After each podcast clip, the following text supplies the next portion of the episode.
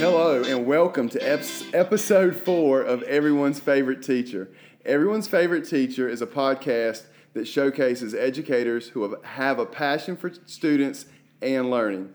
Rita Pierson once said that every child deserves a champion, an adult who will never give up on them, who understands the power of connection and insists that they become the best that they can possibly be. On this show, we pick the brains of champion educators who go all out for their students. I'm your host, TJ Parrish. I'm an assistant principal in North Carolina. Connect with me on Twitter at TJParrish28. You can also check out my blog at tjparrish.blogspot.com. I love to interact and learn from educators across the world. The guest for today's episode is high school teacher Beth Rhyne. Beth teaches physical science at Cleveland High School. Beth is known as a very engaging teacher who is very dedicated to the craft of teaching. You can follow Beth at B Rhyne, R H Y N E 39. Beth was referred to me from an assistant principal friend of mine, Anthony Whitaker. So, shout out to Anthony. So, Beth, thank you for uh, joining us today. Thank you. Uh, I'm very honored to uh, be mentioned by Anthony, and I'm excited about the opportunity of working with you. Awesome. Well, we're glad to have you. So, why don't you start us out by just telling us how you got into teaching? Uh, well, it's it's kind of a long it's kind of a long story, but I'm gonna make it short. Um, I originally thought I was going to college to be a nursing major, and um, realized that maybe that wasn't exactly what I was cut out to do. Um, I fell in love with health education and the education department at Gardner Webb and the health education professors at Gardner Webb University just, you know, led me into uh, teaching health, which I loved. Um, by the nursing classes I started gave me a good science background, so going into teaching ended up being a natural fit. I never really wanted to coach, so I couldn't do a lot with just health, but thank goodness I did have a strong science background and um, got certified, taught, and I've taught high school and middle school science for many years. Well, that is awesome. I know that the sciences are so important uh, to to prepare kids for the next level um, in college. Yes, definitely. All right, so I need your help. Tell me what okay. is, what is the biggest thing that an uh, elementary school lifer like myself should know about teaching in a high school? Um, I know sometimes that or I think sometimes that um, elementary school teachers can be intimidated by, by, the thought of the high school student. But uh, really, our students are just larger versions of the kids you teach. they sit in bigger chairs, they bring new challenges every day. Um, so it, it's not intimidating. Um, one thing that I definitely want you elementary school teachers to know is how much we as high school teachers value what you do and the hours that you put in into those students um, before they even make it to our classrooms. So you guys are so super important to what we do and how the how you know the students succeed when they get to our level. That is awesome, and I know um, the elementary school teachers everywhere will appreciate that. But you know, we just have them earlier on in their journey, and you guys have them later in their journey of uh, school. So that mm-hmm. that's pretty neat. Mm-hmm. Yeah. All right. So, what is your favorite part of being a teacher? Um, it's the students, each and every one. Uh, those who hang on your every word, and those who make you ask the hardest questions, and those who make you cry because they don't get it or they refuse to try. Um, all of them. It's you know I've always said that teach, teaching is um, a career that keeps you young because you are always having to learn what's in, what is this latest in thing that the kids are talking about or that the kids are into. Um, so it's the students, my favorite part. Oh, that that's a great answer. Because if you're not, if you don't, whatever level you teach at, if you're not showing up for the students, um, you're not going to have the best product, and you're not going to be the best teacher that you can be um, for sure. Right. Um, all right. So now I'm not that as far as I'm. I've been in the game for 17 years, but you've been teaching for 28 years. Uh, so I, when I, I always like to ask folks who've been in um, teaching for a while, what what has changed the most in your time in the classroom? Uh, well, oh my gosh, yes. Um, the 28, this is my 28th year this year, so I have had a front row seat to hundreds of changes. Um, I have been in eight schools and seven different LEAs Wow. um, in two different states. Uh, I spent some time teaching in Georgia um, as well as North Carolina. So uh, I've taught sixth, eighth, and ninth through 12th grades. And the biggest changes, of course, have been in the technology realm. Um, Mhm. I can still remember being in a second floor science department at Burns High School in Cleveland County, and another science teacher trying to get me to use the word processor at the time. oh, use the word. You've got to do your grades on this. It's so much better. And I was just convinced. No, I'm pretty sure that this bubbling in on the bubble sheet is so much easier than doing grades on the computer. So now, now you know, Power School and I, Integrade was the, I guess, the first grading program I learned and, and we worked with. But um, gosh, grades on the computer are so much easier than bubble sheets. I've just got to say that. Um, so technology is the biggest change.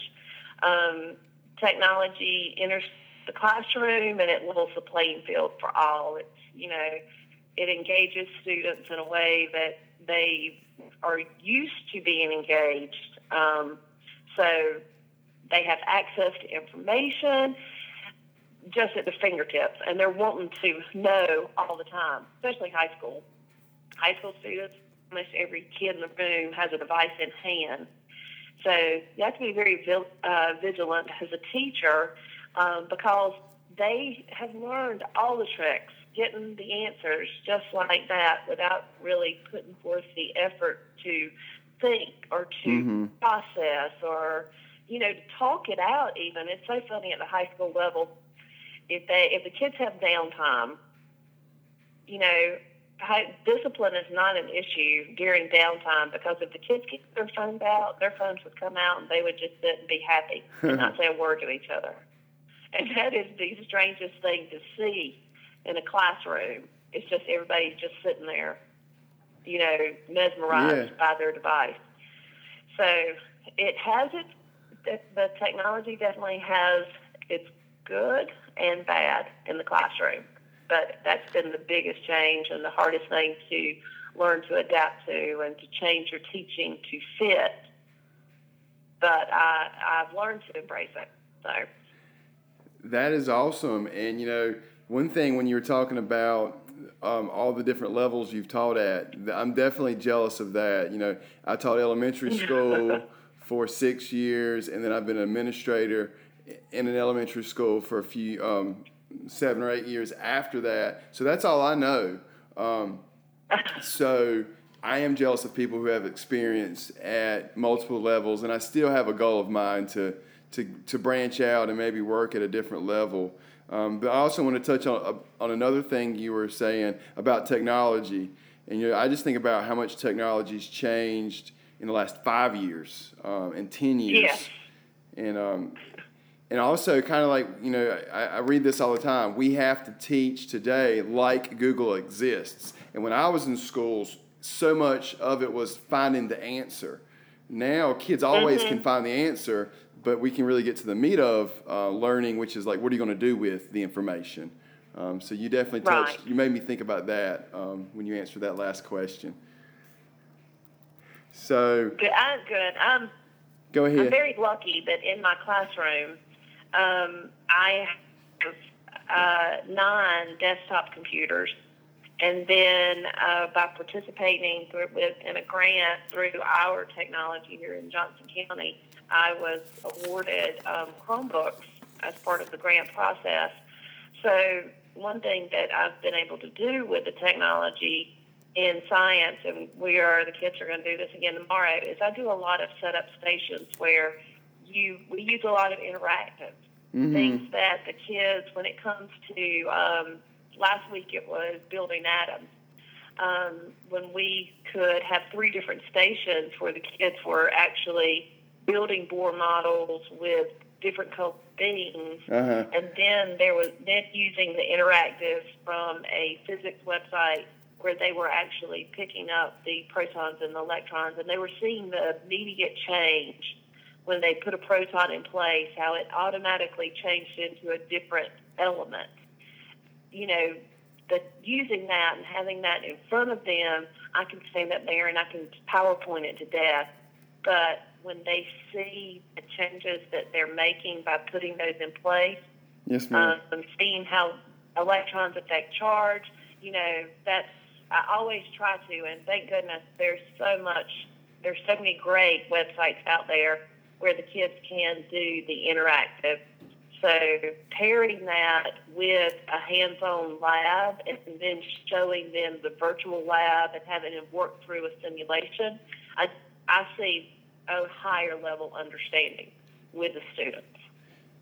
Wow, that's one thing Anthony um, was telling me about you that how much you integrated technology, and also congratulations and way to go on writing all those grants. Um, that's something I think teachers can't do enough of, and um, I know it's it's time consuming, but it really pays off when you get those uh, grants. Yeah. Um, when you get when those grant monies come in, so that's awesome. Um, right. So right. I asked you what is uh, what has changed throughout your teaching career. Um, maybe tell us uh, what has stayed the same. Well, um, staying the same is that no matter how many years I've had in the profession, um, to be effective, I had to realize that I have to be a lifelong learner. Mm-hmm. Um, going through college gives you the degree, but you you know as well as I know that when you are in the classroom, that you um, weren't quite prepared for everything that was going to come up. So uh, adapting and knowing that you are constantly going to learn. Um, it goes it goes far beyond just collecting those CEUs for renewal credit. It is really looking for um, meaningful uh,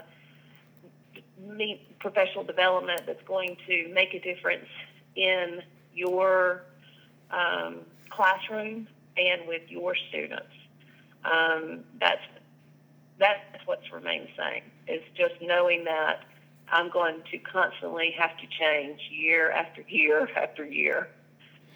That's right. I couldn't agree with you more. And I think you know, for those teachers that are just coming out of college, you, are not a finished product. We're gonna you're gonna have to continue. Right. You got to continue to evolve, and you know that's something I learned too. Um, you, you can't you can't get satisfied with where you're at. You gotta you gotta grow, grow, grow. We gotta be the lead. Mm-hmm. You know, we mm-hmm. gotta model learning for students. So I think that's great that you do that. Mm-hmm. That's a wonderful attitude. Um, and I think you've already touched in um, on this answer, but you know one of the big questions I wanted to ask you because it's talking to you um, a couple times. I know you do this. But talk to us a little bit more about how you're able to make physical science come alive for your students. Um, well, physical science. I tell the kids all the time, and this is this is horrible to say. The other high school teachers probably wouldn't like it if they knew I was telling the kids this, but I'll tell them this is the only class that is really going to make a difference for the rest of your life, and um, and I'm very passionate about that. I believe that, and I try to always relate it to the students. Um, it they start to believe me when I get to electricity. And I ask the kids, okay, um, eventually all of you are going to own a home one day, and I hope and pray that your homes have electricity. Now you need to listen through this unit. If you didn't learn anything else, you need to learn how how electricity works because it can save you a lot of money. It can save you a lot of time. That's right. So I I try to catch them with a hook. Okay.